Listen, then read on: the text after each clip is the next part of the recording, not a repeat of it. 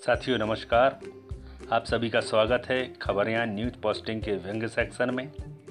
साथियों, हम अपने इस व्यंग्य सेक्शन में आपके लिए एक से एक मज़ेदार व्यंग्य लेकर आते हैं। तो आइए साथियों, आज आपको शरद जोशी जी का एक बहुत ही शानदार व्यंग्य सुनाते हैं, जिसका शीर्षक है रेल यात्रा।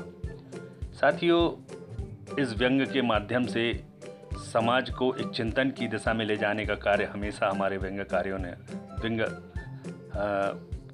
कर्ताओं ने किया है। और साहित्य की एक बहुत ही शानदार विधा है, व्यंग। तो इसमें कभी किसी भी व्यक्ति को व्यक्तिगत चोट पहुँचाने का कभी कोई साहित्यकार का उद्देश्य नहीं रहा है। सिर्फ़ समाज की उन कुरीतियों के बारे में, समाज की उन बुराइयों के बारे में, समाज का ध्यान आकृष्ट करने का काम हमेशा से इन व्यंग लेखकों ने किया हुआ है। तो आइए सुनते हैं शरद जोशी जी का एक बहुत ही शानदार व्यंग। तो रेल या विभाग के मंत्री कहते हैं कि भारतीय रेलें तेज़ी से प्रगति कर रही हैं। ठीक कहते हैं। रेलें हमेशा प्रगति करती हैं, वे बम्बई से प्रगति करती हुई दिल्ली तक चली जाती हैं और वहाँ से प्रगति करती हुई बम्बई तक आ जाती हैं।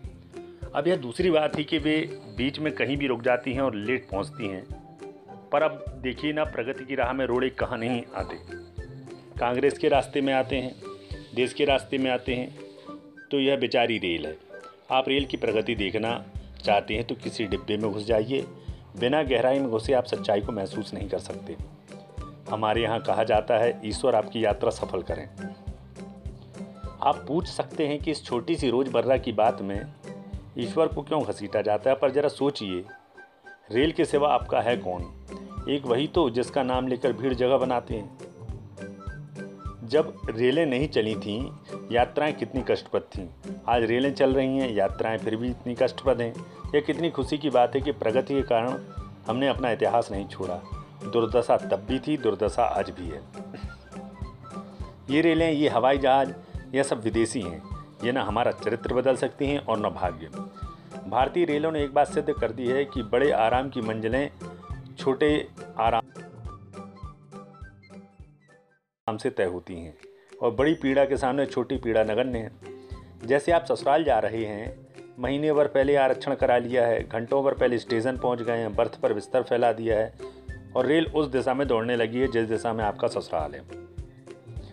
ससुराल बड़ा आराम है आरक्षण छोटा आराम है। बड़े आराम की मंजिल छोटे आराम से तय होती है। इसी तरह बड़ी पीड़ा के सामने छोटी पीड़ा नगण्य है। मानिए आपके बाप मर गए, माफ़ कीजिए, मैं एक उदाहरण दे रहा हूँ। भगवान उनकी लंबी उम्र करे, अगर वे पहले ही ना मर गए हों तो। आप अगर सुनते, आप खबर सुनते हैं कि अपने गाँव जाने के लिए फ़ौरन रेल में चढ़ जाते हैं। भीड़ धक्का, मुक्का, थुक्का, फजीहत, गाली गलौज, आप सब कुछ सहन करते खड़े हैं। पिताजी जो मर गए हैं बड़ी पीड़ा के सामने छोटी पीड़ा नगण्य है। मैं एक दूसरा उदाहरण देता हूँ। मानिए एक कुंवारे लड़के को उसका दोस्त कहता है कि जिस लड़की से तुम्हारी शादी की बात चल रही है, वह होशंगाबाद अपने मामा के घर आई है। देखना चाहो तो फ़ौरन जाकर देखाओ। आरक्षण का समय नहीं है। कुंवारा लड़का ना आव देखता है, ना ताव रेल के डिब्बे में चढ़ जाता है। वही भीड़, धक्का मुक्का, थुक्का फजीयत गाली गलोच मगर क्या करे? लड़की से शादी जो करनी है, ज़िंदगी भर के लिए मुसीबत जो उठानी है। बड़ी पीड़ा के सामने छोटी पीड़ा नगण्य है। भारतीय रेलें चिंतन के विकास में बड़ा योग देती हैं। प्राचीन मनीषियों ने कहा है कि जीवन की अंतिम यात्रा में मनुष्य खाली हाथ रहता है। क्यों भैया? पृथ्वी से स्वर्ग तक या नरक तक भी रेलें चलती हैं। जाने वालों की भीड़ बहुत ज़्यादा है। भारतीय रेलें भी हमें यही सिखाती हैं। सामान रख दोगे तो बैठोगे कहाँ? बैठ जाओगे तो सामान कहाँ रखोगे? दोनों कर दोगे तो दूसरा कहाँ बैठेगा? वो बैठ गया तो तुम कहाँ खड़े रहोगे? खड़े हो गए तो सामान कहाँ रहेगा?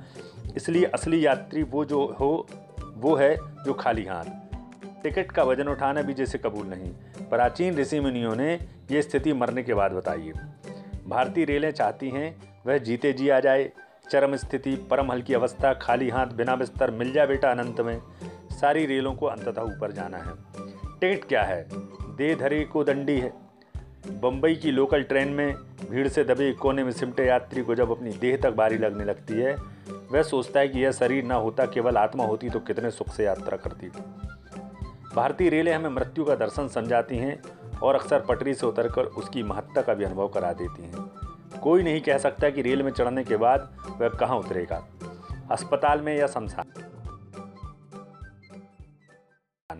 लोग रेलों की आलोचना करते हैं, अरे रेल चल रही है और आप उसमें जीवित बैठे हैं, यह अपने में कम उपलब्धि नहीं है। रेल यात्रा करते हुए अक्सर विचारों में डूब जाते हैं, विचारों के अतिरिक्त वहाँ कुछ डूबने को होता भी नहीं। रेल कहीं भी खड़ी हो जाती है। खड़ी है तो बस खड़ी है। जैसे कोई औरत पिया के इंतज़ार में खड़ी हो। उधर प्लेटफार्म पर यात्री खड़े उसका इंतज़ार कर रहे हैं। या जंगल में खड़ी पता नहीं किसका इंतज़ार कर रही है। खिड़की से चेहरा टिकाए हम सोचते रहते हैं, पास बैठा यात्री पूछता है, कहिए साहब, आपका क्या ख्याल है? इस कंट्री का कोई फ्यूचर है कि नहीं? पता नहीं, आप कहते हैं, अभी तो ये सोचिए कि इस ट्रेन का कोई फ्यूचर है कि नहीं? फिर एकाएक रेल को मूड आता है और वह चल पड़ती है। आप हिलते डुलते किसी सुंदर स्त्री का चेहरा देखते चल पड़ते हैं। फिर किसी स्टेशन पर वह सुंदर स्त्री भी उतर जाती है। एकाएक लगता है सारी रेल खाली हो गई। मन करता है हम भी उतर जाएँ, पर भारतीय रेलों में आदमी अपने टिकट से मजबूर होता है। जिसका जहाँ का टिकट होगा, वह वहीं तो उतरेगा। उस सुंदर स्त्री का यहाँ का टिकट था, वह यहाँ उतर गई। हमारा आगे का टिकट है, हम वहाँ उतरेंगे। भारतीय रेलें कहीं ना कहीं हमारे मन को छूती हैं। वह मनुष्य को मनुष्य के करीब लाती हैं। एक ऊँगता हुआ यात्री दूसरे ऊँगते हुए यात्री के कंधे पर टिकने लगता है। बताइए, ऐसी निकटता भारतीय रेलों के अतिरिक्त कहाँ देखने को मिलेगी? आधी रात को ऊपर की बर्थ पर लेटा यात्री, नीचे की बर्थ पर लेटे इस यात्री से पूछता है, यह कौन सा स्टेशन है? तबीयत होती है, कहूँ, अबे चुपचाप सो, क्यों डिस्टर्ब करता है? मगर नहीं, वह भारतीय रेल का यात्री है और भारत भूमि पर यात्रा कर रहा है। वह जानना चाहता है कि इस समय एक भारतीय रेल ने कहाँ तक प्रगति कर ली है। आधी रात के घुप अंधेरे में मैं भारत भूमि को पहचानने का प्रयत्न करता हूँ। पता नहीं किस अनजाने स्टेशन के अनचाहे सिग्नल पर भार, भाग्य की रेल रुकी खड़ी है। ऊपर की बर्थ वाला अपने प्रश्न को दोहराता है। मैं अपनी खामोशी को दोहराता हूँ। भारतीय रेलें हमें सहिष्णु बनाती हैं। उत्तेजना के क्षणों में शांत रहना सिखाती हैं। मनुष्य की यही प्रगति है। भारतीय रेलें आगे बढ़ रही हैं। भारतीय मनुष्य आगे बढ़ रहा है। आपने भारतीय मनुष्य को भारतीय रेल के पीछे भागते देखा होगा। उसे पायदान से लटके डिब्बे की छत पर बैठे भारतीय रेलों के साथ प्रगति करते देखा होगा। कई बार मुझे लगता है कि भारतीय मनुष्य भारतीय रेलों से भी आगे है। आगे आगे मनुष्य बढ़ रहा है, पीछे पीछे रेल आ रही है। अगर इसी तरह रेल पीछे आती रही तो भारतीय मनुष्य के पास सिवाय बढ़ते रहने की कोई रास्ता नहीं रहेगा। बढ़ते रहो, रेल में सफ़र करते दिन भर झगड़ते, रात पर जागते, बढ़ते रहो। रात भर जागते, बढ़ते रहो। रेल निषाद सर्वभूता नाम जो संयमी होते हैं, वे रात भर जागते हैं। भारतीय रेलों की यही प्रगति है, जब तक एक्सीडेंट ना हो, हमें जागते रहना है। तो साथियों, यह था शरद जोशी जी का बहुत ही शानदार व्यंग, जिसमें भारतीय रेल की व्यवस्थाओं के बारे में एक छुपा हुआ संदेश है कि किस तरह से इंसान भारतीय रेल की परेशानियों के बाद भी उससे अपनी यात्राएँ कर रहा है और भारतीय रेलों में किस तरह की परेशानियों को वह उठाता है। तो यह था बहुत ही शानदार व्यंग, शरद जोशी जी का।